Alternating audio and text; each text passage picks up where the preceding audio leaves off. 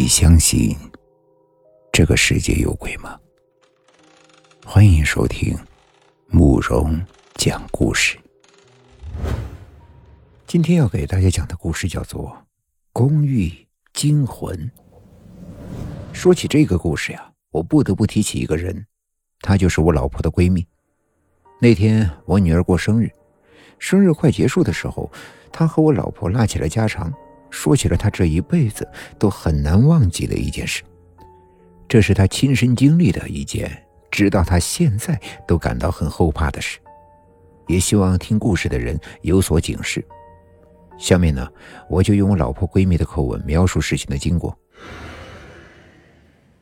我是一个九点上班、八点下班的打工族，工资不是很高，但是住的公寓离公司很远，下班要坐几站地铁。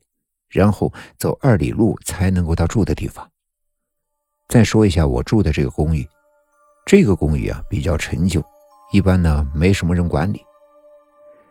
那天是一个仲夏的傍晚，我下班坐地铁后，走在回家的路上，总是感觉后面有人在跟踪我。我当时觉得我可能是被害妄想症吧，这马路又不是我一个人的。想想就不由自主的自己笑了起来。快到公寓楼下的时候，我条件反射似的回头看了一眼，只见一个老头站在那边往我这边看。我当时呢没太在意，以为是他孩子住在这边，我就拿着门禁卡刷门进去了。当我走到三楼的时候，我又看了一眼，那个老头还是没走，原地站着不动。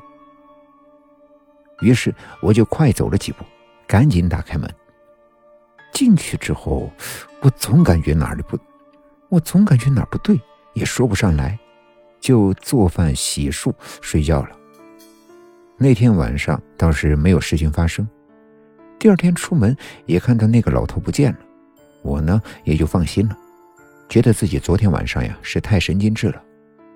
可是晚上下地铁回家，我又遇到了那个老头。那个老头就是不紧不慢的跟在我的后面，我就急忙快走了几步，回到家关好门。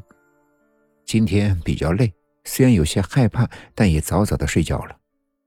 接着就是第三天、第四天，在回来的路上，那个老头还是跟着。这时我就有点生气了：“你老是跟着我干嘛呀？再不走我就报警了。”那个老头愣住了，然后慢吞吞的说：“姑娘，你听我说，你……”我还没等他说完，又歇斯底里的嚷道：“你到底走不走？不走，我只能打幺幺零了。”那老头看着我要打电话的举动，赶紧就扭头就走了。回到家之后，放下包就准备做饭。就在这个时候。我突然瞥见我的衣柜留了一个缝，没关严。但是我早上走的时候都是关的严严实实的呀。这时我就想着不对劲儿了，就赶紧掏出手机，假装给男朋友打电话，边打边往屋外走。走到外边，我赶紧拨打了幺幺零。警察过来之后，到我家抓住了一个藏在柜子里面的人。下午。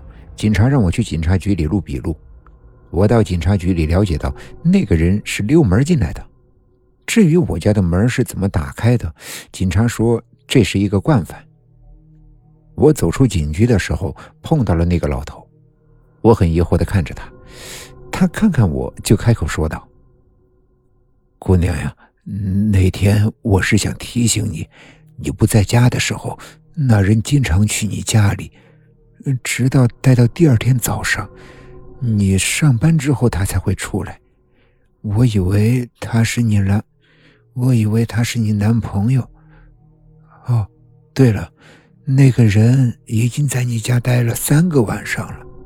我不知道。还没等那个老头说完，我就已经是吓得天旋地转。后来我从医院醒来了，就马上回家联系房东搬家了。从这以后呀，我就再也没有一个人独居过，都是和同事合租。在这里呢，也要提醒各位独居的女性朋友，一定要保护好自己，切记，这个社会啊，它不是想象的那么好。今天的故事就讲到这里了，点个关注吧。晚安